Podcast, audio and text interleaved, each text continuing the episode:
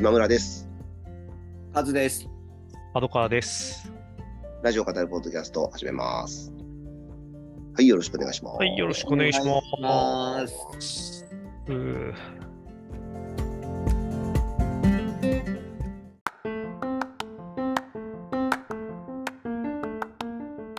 先月までうん角川さんがうん VF に出演されていて、ああ、はいはいはいはい。なんかやっぱそういうのあると全然これまで聞いたことはないラジオ番組、そうですね、ベイけになって FM ね。ううんん。で EFM 自体も、もう埼もともと埼玉に住んでたんですけど、はいはいはいはい。埼玉に住んでた頃は、ナックファイブとか、BFM 結構聞いてたんですけど、その、いわゆる大人になってからというか、うん。あんまり聞いてなかったので、かなり久しぶりで、かつその、角川さんが出演された「イット!」っていう番組は、うんうんもう本当に初めてお聞きしたんですけど、でその中でやってたコーナーで、うん。多分角川さん初回出た時かあな。僕聞いてるかもな。スタンバってたから。そうですよね。いや、すごい面白いなと思った歌詞をうんはいはいはい。読んで、その歌詞が何の曲か、しかもあのサビは読まない、うん A メロだけ読んで、うんうんうん。あのそれでメールを送ってもらって当てるっていうええコーナーやってて、そうそうそうそうあ。れすごい面白い企画あれ面白かったですね。で、しかも、あの、パーソナリティの篠原さん自身、ご自身も、あの、答えを知らないっていう状そうそうそう態で、で、リスナーと一緒に、え、なんだっけって考えてみたいな。絶対聞いたことあるとかそうそうそう。リズムがないだけで全然わかんないですよね。そうそうなんですよ。知ってる曲なんですけどもちろん、うんうちょっとやってみます？お、それをですか？あの、はい。あの時出た問題でですか？あではないですね。あ、ではないあ、です。もう用意さんで、さすが。あの時あの時何でしたっけ？あの時あの何でしたっけね？プリ、プリンセスプリンセスとかでしたっけ？そうです、あの、世界で一番あ、そうですよね。うんなうんうんうんうんううそうそうそう。ちょっとこれ、え、絶対知ってる曲ですよね。あそう、ぜ 絶対知ってる曲にしました。あ絶対知ってる曲？絶対知ってる曲なんですけど、ちょっとうんひょっとしたらすぐ分かっちゃうかもしれない。マジっすか？その、なんか難しさのレベルがすごい難しい。確かに難しさのレベル感がね、あれね。そうそうそうあれ分かんなかったんだよなそうあの時は絶対知ってないといけないし、うんって。思うとちょっと難しいんですけど、じゃあちょっと読み上げますね。うんあの、A メロの本当に最初のとこだけにします、うんうんうんはいうん。簡単すぎるかな。え ?7 回目のベルで、受話器を取った君、名前を言わなくても、声ですぐ分かってくれる。え、全然わからん。あれ？よかったよかっ全た。然わからん。結構振りが簡単ですよ、みたいなことで。え、7回目？全然わかんないです、僕も。ななもうでもこれあれなんだろうな、もうこの歌詞にとらわれ出すともうなんかドツボにはまるんだろうあー確かに確かに。な。7回目のベルで？一応その受話器を取ったもうその次のフレーズまでいきましょうか。うん。唇から自然とうん。こぼれ落ちるメロディー。うん。でも言葉を失った瞬間が一番幸せ。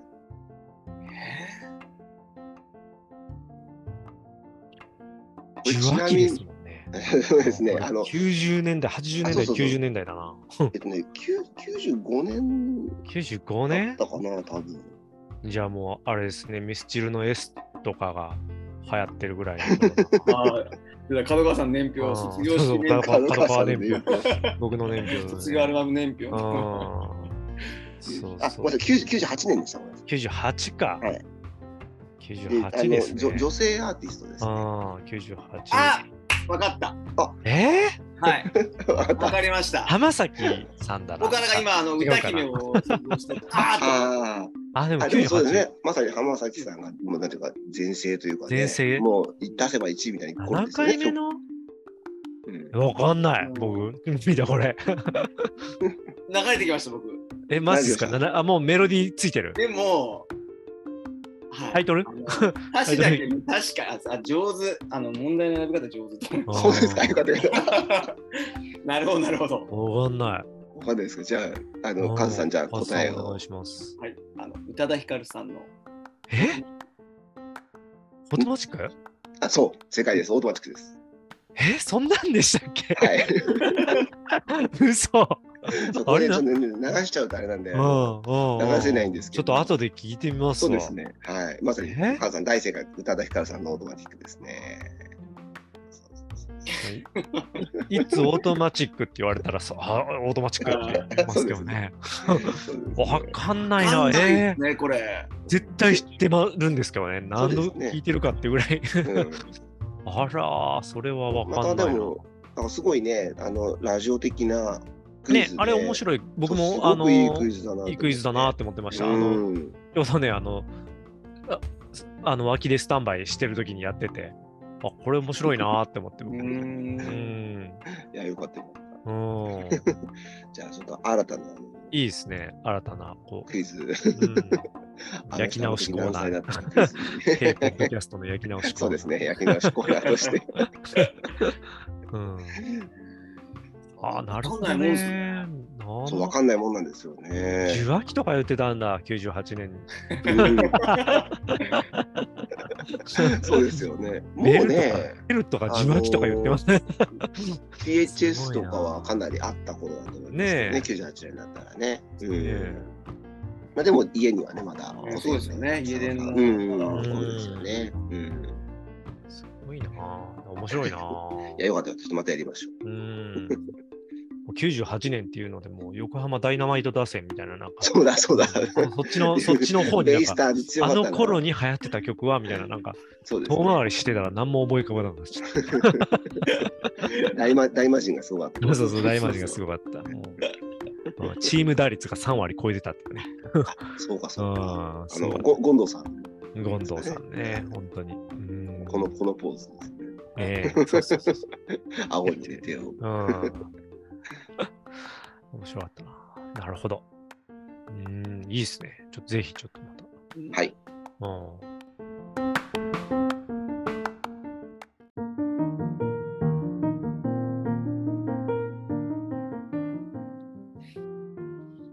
では、先週のラジオですけれども、はい。先週は、あの、アフターシックスジャンクションに、アトロックで、あの、ブックライフトークが、うんあの、荻上チキさんが出られて、そうです。で、僕は結構衝撃だったのが、うん。うん。あの、チキさんが子供の頃その最初に好きになった本みたいなうん。テーマで、イヤイヤ園をうん。はい。出さてたんですよね。これはあの、僕らのね、ポッドキャストで、あの、この同じコーナーをやってみたときに、うん。歌丸さん、宇垣さんも、うん。キラキラ星さんのインスタが開設されたらぜひフォローしたいとうん。言われる、あのリスナーほどの、ほどのね、もうキラ、そう、人気キラキラリスナー。星さんが、まあ、子供の頃に、うん物をついて読んだ本がイヤイヤ園だという話をね、されてましたけれどされてましたね。まさかのね、かぶりがあって。お、いよいよ縁だって思いました、僕も。ね聞いて僕も思いましたけれども、さすがですね。うんいやね、うん、麦上、チキと被るという。ますますすごいっていう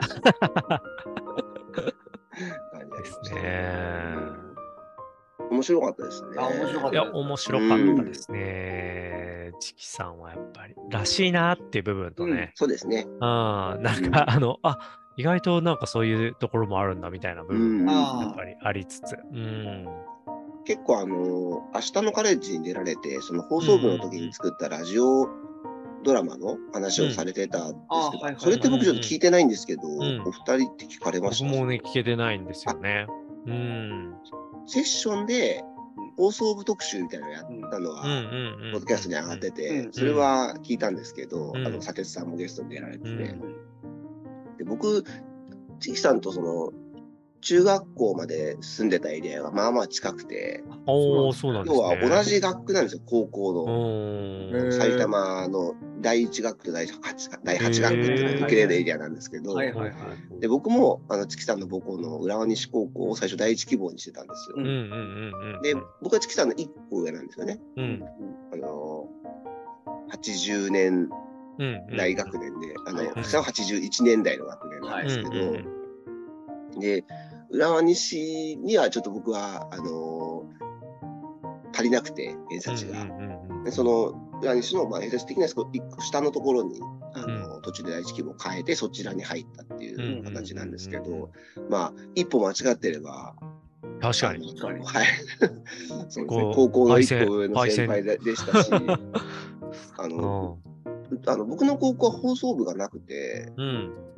なんか放送委員会っていうのがあって、うん。その放送委員会があの食事の時の放送とか流してたんですけど、結構ね、その時に、なんかそのお知らせとか、曲の紹介とかするんですけど、うん。それって結構褒められたんですよ。あ上手だねって。委員会やられてたんですか？その。はい、そうなんですおあそれ結構すごく印象に残ってて、あ。はいはいはいはい。まあ、マイスイート方面といううんうんうんか、うんうんうん、ななんか、喋ることとか、うん。今、うんこう、いろんな、あの、企画したりするときうんうんうんに、あの、司会的なことをよくやるんですけど、うんそういうのになんか、なんだかんだあの時に褒めてもらえたのが自信になってるなとうんいうか、へーって思うと、ひょっとしたらね、浦和西高校入ったら、放送部入ったかもしれないし、なるほど。そしたら確かに。本当にリアルに、いやー、ありえ、ありえましたね、ねこれはね本。当にあり得た。ありえた、ありえた未来。どっかのマルチ、どっかのマルチバースでは。ね、あマルチバースでは一緒だった。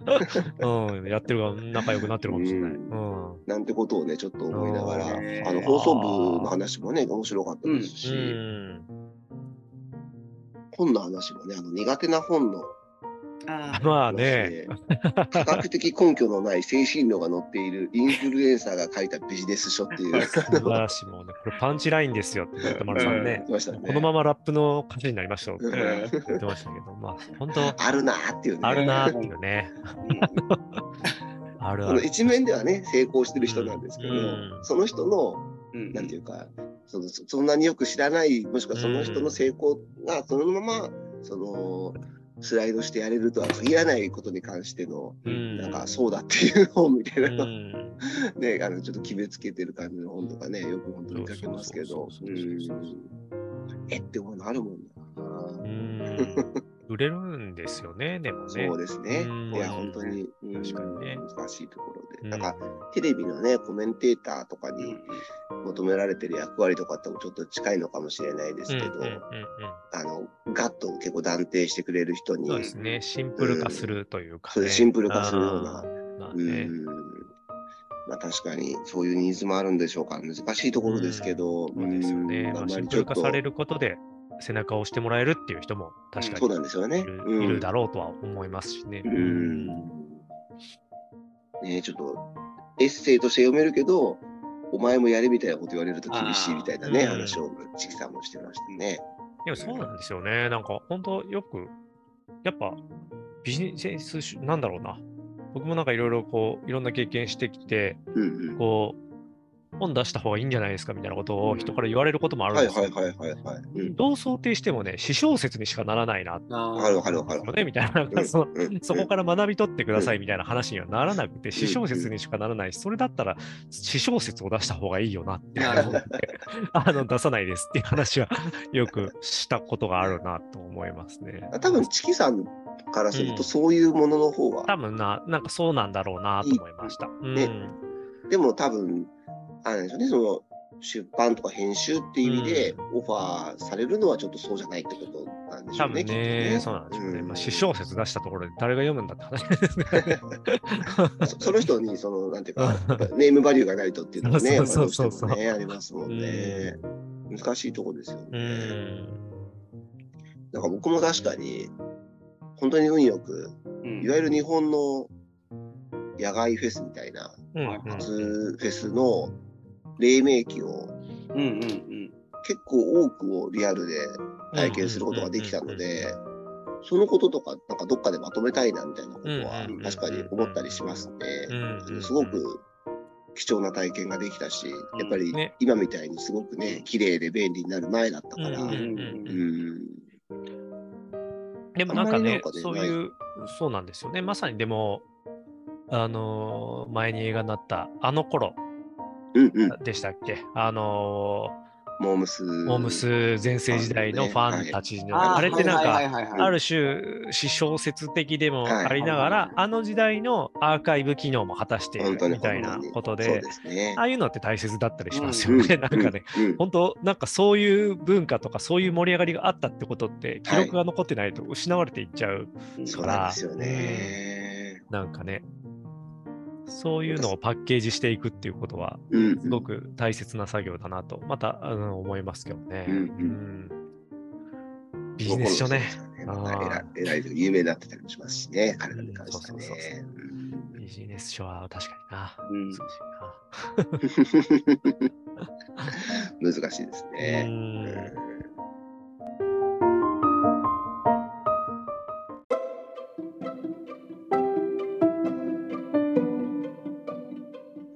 かがですか、かカズさどうですか、ラジオ？先週僕は今回流し聞きだったんですけど、まあ、チキさん、うん。僕もチキさんの方が結局ね、すごい面白くて2回聞いちゃったから。なんそうそうそう。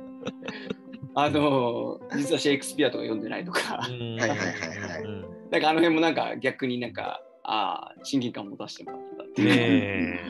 うんあ大前買ってますみたいな。はいはいはい。そうそうそう大前とか、あ、あれセセーホフでしたっけ？なんじゃっけ？あの空港。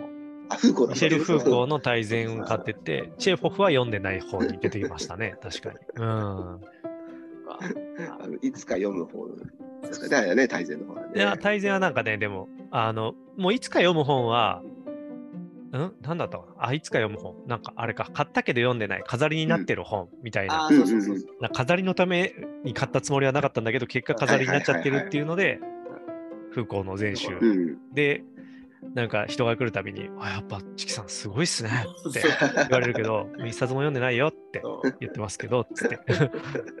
あと僕面白かったのは、あの、あれ、あの、武田砂鉄さんは、はい。あの、読んでないけど、その話題がこうゲストの方からあの出てきたりとかすると、なんかうまくうまくその話題にいかないように、こうコントロールするみたいなことはい。をおっしゃってたけど、ちぎさんそういう時どうしてます？って聞いたら、うん。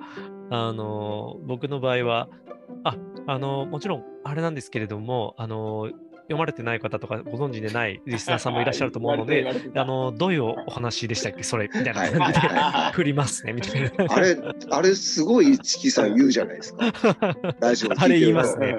すげえよく言うから、あいや、れ言います。あそこはすっげえ配慮だなというか、うん。そのラジオパーソナリティとしてもの大事なことじゃないですか。うんうん。なんかさすがだなっていつも聞きながら思ったんですけど、あの意外となんていうかリアリアルにそうでもあったんだな。あ全部じゃないと思いますけどね。多分ね、相当、あの、大あの体じゃないと、思うんですけど。に2%ぐらいなんでしょうけどね。う相当の少ないんだと思いまうん、かなりそう、あの僕もチキさんのラジオ聞いててもね、かなりあの流しちゃってもいい,、うん。いいだろうなっていうぐらいのことも、ちゃんと、あ、それについてはあのもうちょっと説明してもらえますか？みたいな感じの。うん。あのしでなんだったら引き取って自分の方で一回こう説明しきった後にもう一回パス返すみたいなことをすごくしますよね。うん。うん、でもそれはあの純粋にリスナー目線でのうん配慮もありつつ、うん、ごくごくたまに、多分年一ぐらいでそういうこともあったりするのかもしれないですね。ね よかったですようね。ん。あの今回もチキさんらしいなっていうのが、あのうんうん。ごめんなさい、ちょっと言葉覚えてないんですけど、人生でこう変えた本、じうんうんうんうん。そのそこのことが抽象的すぎて、はいはいはい。問いがちょっとよくわからなかったんですけれども。そそこを自分の中で制御して やられてるのも、あ、チキさんの世界になってるなっていう。そうそうそう。面白い人生そのものの本だったらこうだし、みたいな。そうそうそうそううん、そうそう。人生に影響を与えた本なのか、みたいな。うん人生の一冊という問いがちょっとこう、バクとしすぎていてみたいな。すいませんみたいな感じでこう、宇垣さんと田丸さんがね、うん、いや、ち、知気力、知気力。うん知気ぶりが過ぎましたね、あの引きぶりが。たまにね、あの、許可局で、あの、達夫が過ぎるって、あの、牧田さんが おっしゃるあたりの、本当四季が過ぎる感じでしたね、あの辺はねうん。楽しかったなぁえうん。で、 Audible で再来週から、ね。うん、配信されるということで、僕ね、実は、あの、サブスク地獄の中の一つに Audible もえ入っておりまして、ー、すごい。はい。そうそうそうそう。だから過去のそう、ですね。過去の一月サブスクいくら払ってるんですか僕もそれこれね、カウントをしたくないんですね。月々の定額ドネーションとかも入れていくともうなんか、あのあ、そうですよね。そうそうそう、とんでもないことになりそうだって感じなんですけど。そう、でも、今までのブックライフトークも、うん。あのね、 Audible に行くと、あのに同じゲストで、えーまあ、あの本編そのものも上がっているし、プラスね、2本ぐらい、はいはいはい。同じ、あの、1時間ぐらいの尺のがいいなぁ。2本ぐらいあって、そう。そうそうそう。でね、あの、ちょいちょい聞いてるんですよ。聞かないもちろん回もあるんですけれども、あの、でも、チキさんのはちょっと聞きたいなって。言って、今の時代を読み解く、うん。なんか、あの、本、特集みたいな感じでやられるって聞いてたんで、ああ、なるほど、ちょっとね、いやあの、宇垣さんのあの売り文句じゃないですけど、2ヶ月間無料なので。うん、でも、チキさんの聞くだけでもね、なんかね、うん。そうですね。面白そうな。うんあと、あの、マッシュやってるじゃないですか。マッシュやってます。そう、だからちょっと僕はもう、あの、どのタイミングで聞こうかなって、今ちょっとタイミングをかかってる感じですね。マッシューズベストエピソード溜まってからにしようかなですねね。マッシュ、あのね、復活するんだって思ってね、ね本当にオーディブルでっていう。そうそうそうそう。で、あのー松浦さん。そうですよね。松浦屋さん。最初の。ううんあれはね、面白かったですよ。や、いかない。うん。もうね、なんか、登場シーンからね、ななぜかね、マッシュさんがね、泣き出すって。ね なんで泣くのマッシュって言いながら、松浦さんもなぜかもらい泣きしたっすっ よく出てましたからね、うん本当に。ね僕、あの、八景島シーパラダイスのイベントにまでちゃんと行ったんですよね。あ本当ですか？はい。しかもチケット当たらなくて、はあ。そうなんていうか、あ音漏れ聞きに、その空気を吸いに行きじゃないですけど。ぐらいで行きましたね。あはい。本当にすごい好きで。うんー面白かったですね。いや大好きだったんんですよね、マッシュのベストヒット TV。うん。うん。なので、ちょっといつか？平野レミさんとかがあそこで結構ふわっとこうブレイクしてそうですね。ねおば、おばという設定でしたね、そ。うそうそうそう。めっちゃ面白かったな。確かに確かに。あれで僕も、なんていうか、うんこんなに破天荒な人なんだってそいううのをそうそうそうそう。僕もそうだ知ったっていう感じでしたね。うんそう。ちょっとね、オーディブル。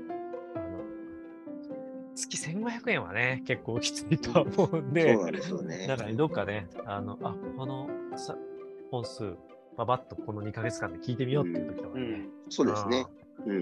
使ってみるのは。本をだからあれですよね、その読んでくれるっていうやつもある。お読んでくそれがメインあなんですよね基本的にはそうですね。僕昔実は一回入ってて、あの、このさ何ヶ月かでまた入り直したんですよね。うんうん2016年ぐらい多分始まって、あ始まった時に僕入ったんですよ。あ、すごい。もうオーディオメディア大好き人間なんで。はいはいはい。でそん、それでもうなんかひたすらその時は僕三国志とか実はそれこそ読んでない本リストに入る。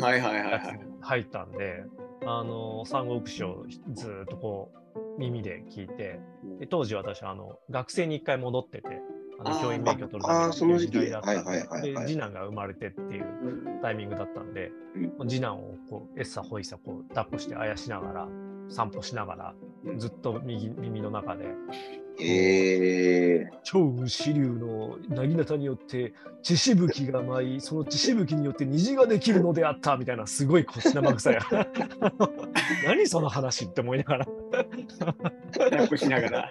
聞きながらあの次男をあやしながら散歩してましたね、うん。耳の中では大戦場が繰り広げられてるみたいな。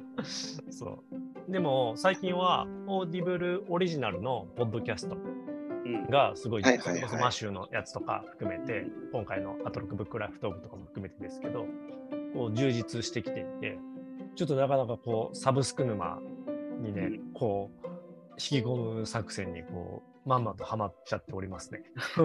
ああうん。やっぱね、なんかオーディオブックってちょっとある程度聞くともうしばらくいいかなとかってこう切っちゃったりしてるんですけど、なんかこう聞く番組がそこにできちゃうと、なるほど。サブスクから抜けられない確。かに。気づきやがったかって思ってね。あのそう。ついつい。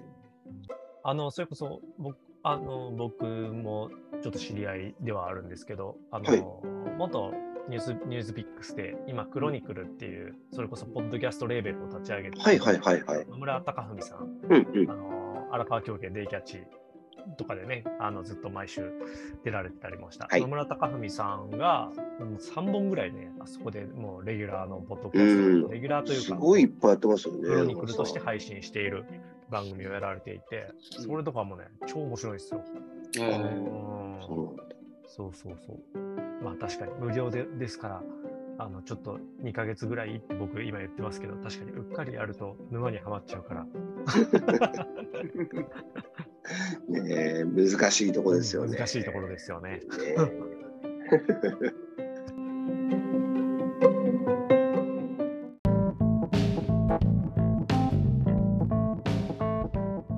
今週あれでしたね、ずっとあの、匂わせが続いてて、あなんかね、の、そうでしたね。歌。歌丸さんがオープニングトークで匂わせずっとしてて、そう。あの、あのううざいってご本人もおっしゃってましたけど、金曜日にうん。流れたんでしたっけ、ようやく。ちゃん。と。うんそうですね。あ金曜日聞き聞けてない。いや、あの、あ TBS ドラマの初恋の悪魔っていう坂本龍一さんのーうん。あのドラマの主題歌というか、うん。うん。ソイランドピンプセッションズがインストバージョンでやってるものに、ライムスターがラップを入れたっていうバージョンなんですけど、あの初恋その、インストで入ってたのが主題歌だったんですか、そうみたいです。僕ちょっと見てなくてあれなんですけど、うんドラマがもうなんか終盤、最終盤といそううか、ですそうです。ですよね。はい。もうあと3話ぐらいなんだと思うんですけど、のなので先週の予告編でうんあのライムスター入ってるバージョンが流れて、で確かツイッターで一回なんかフライングして流しちゃったんですよね、公式が。でなんかすいませんでしたって、まだうん。まだでしたみたいな感じで謝罪してっていう、もういいんじゃねえか言ってみたいな感じで言ってましたけど、もうね、でもひたすららね、匂わせ続けて、そうそうそう。初恋の悪魔、ダンス・ウィズ・ザ・デビル、うん。ソイルピンプ・セッションズにライムスターを添えてっていう、なかなか洒落たネーミングになって、うん。ねあの金曜日に初応援だったんですいや、むちゃくちゃかっこよくて、ああ、そうだったんですね。傘聞かれ、僕まだなんですよ。楽しみにしてるんですけど。あうん、落ち着いた状態で聞きたいなと思って。うん。だからじゃなくて。まだね、あの配信少し先みたいですけど、うん。あのそうです。本当に今だと多分そのラジオで音源で聞くしかうん。ないのかな。な。うん、すごいあ学校のです。うん月曜日にそれこそ匂わせうんられてたじゃないですか。はい、その時に、なんかまあツイッターとかで、はい。あの日テレ、あの悪あ、魔まあ、そうそう、あ、そう、あ、そう、に日テレドラマですね、ごめんなさい。そうそうそう。あのとかって言ったら、うんあのまあ、出てくるんですけどみたいな言ってた時に検索して、で、その予告で出たそのはい部分は、あの見て聞きました。うんかっこよかった、確かに。う。うんんすごい、めちゃくちゃかっこいいですね、本ね当、必聴って感じですね。えさすがですね。楽しみです。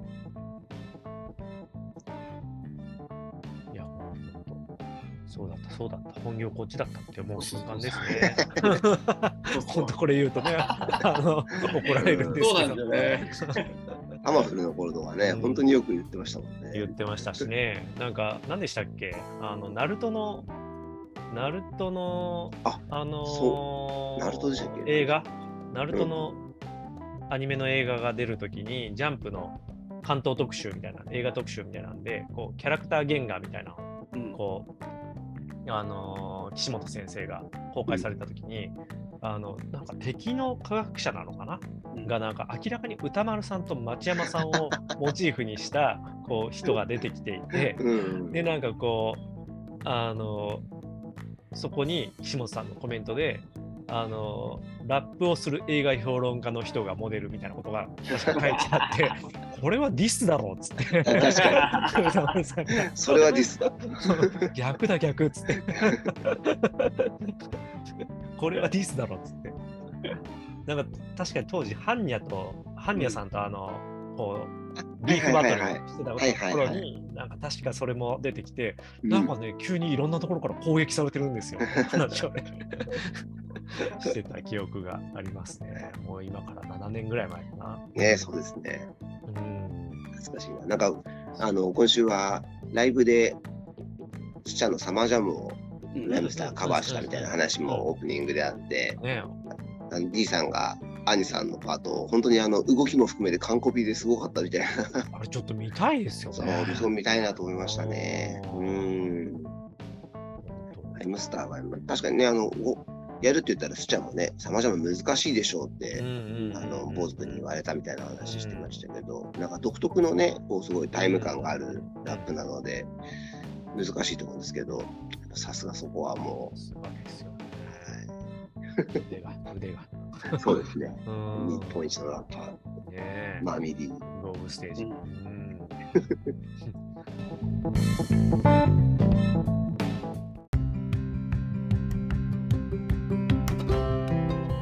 じゃあ、あと1点いきましょうか。はい。オープニングであれでしたね、あの、熊谷が、あそう。あ。あの、日本のね、一番。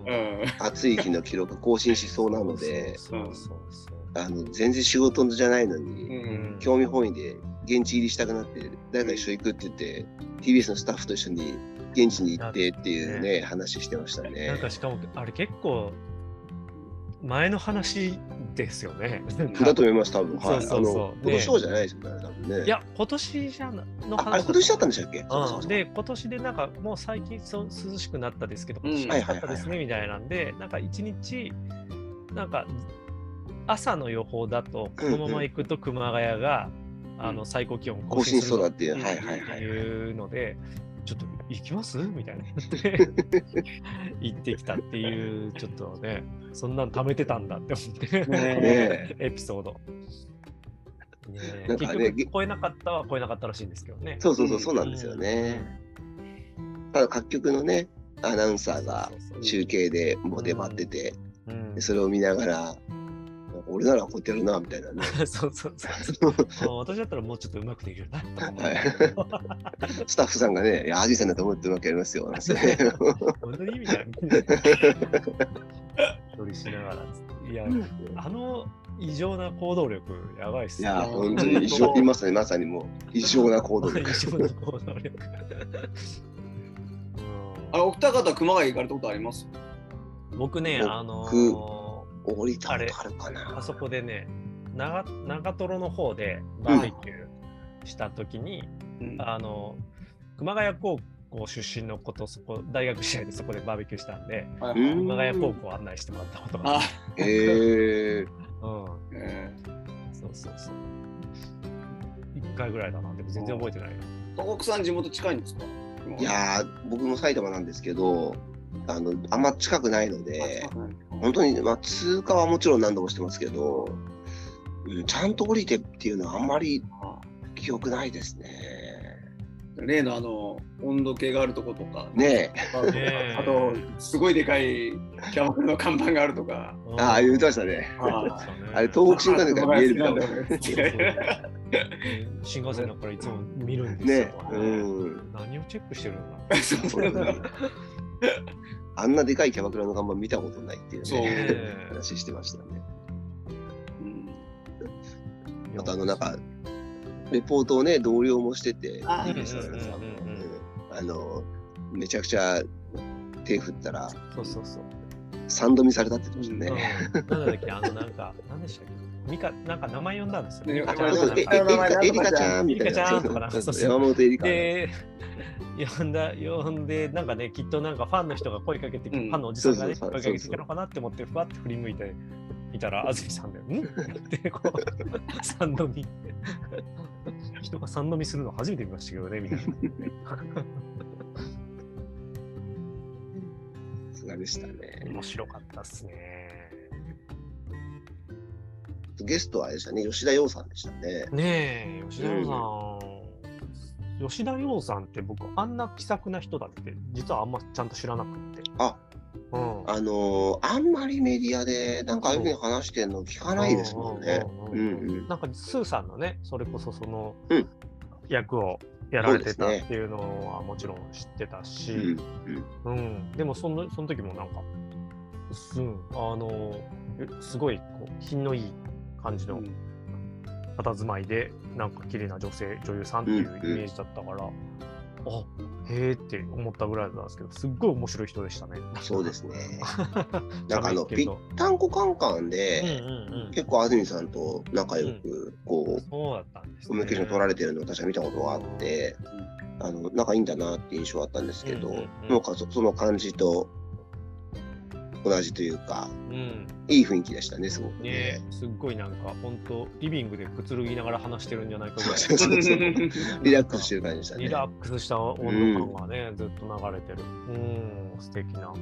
あのいろんなとこにね、サインを求められるってうんうんいううんうん。話をしてて、うんあの、箸置きとか、ああ、じゃああの、箸箸入れ、うん。うん、袋とか、あの、うん領収書とかレシート？レシートにね、すごい憤ってましたよね。そう、憤ってましたね。絶対取っとかないじゃん、みたいな。事務所出しちゃうじじゃん。すごい言ってました。安住さんもそういうね、いろんなところにサインうん求められるでしょって言われて、あの、一回あの、すごいいい料亭みたいなところで食べて、あの、料理人がわざわざ挨拶しに来てくれて、で、安住さんのことがすごい、あの、大好きで、うん。で、あの、包丁のこう、柄のところ、持つところ、うん。持ち手のところの木のところに、あの、サインをお願いされて、ちょっとそれはって言って、あの、断ったって言ってました、ね。しかもなんかその、こう、支えになる言葉をあぜひそうそうそうそう、支えになることを、安住先生からみたいな。安住先生からぜひみたいな感じで。えーみたいな、ね。美味しかったですみたいな感じのみたいなね。結局なんか、なんですかね、割烹着っていうか、あの、料理服みたいなやつになんか書いたみたいなこと言ってましたよね。そっちでしたっけ？確かになんで、ほ包丁はちょっと、あの、さすがにみたいな。さすがにちょっと、だってた魂じゃない料理人のみたいな感じで、そうそうそうすご確かにね。てかな。うんアナウンサーさんもそうですよね。サイン求められ、大変ですよね。うん。練習とかしてねるの。用意されてんのかな。うんね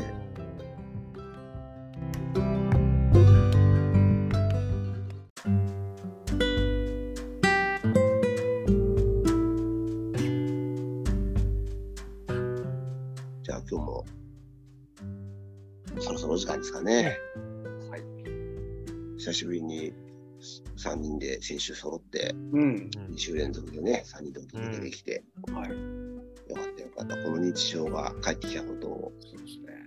大変喜ばしく思っておりま。ですすね。じゃあ私ちょっとあれですね。再来週からオーディブルでこのあチキさんのあれがうん。ブックライフトークのはい。あのーよりで長い版が聞けたら、うん。多分ね全部を紹介しちゃうといろいろサブスク的に問題があるかもしれない。ああ、確かに。部分的にこう ああ、新しい楽しみみたいなのをうん。はいあの抜粋してちょっと教えてほしいですね。で最後にあれですよね、オーディブルをちょっと無料ですよ、2ヶ月。あ あのオーディブルから怒られることもそうですね。はい。配慮。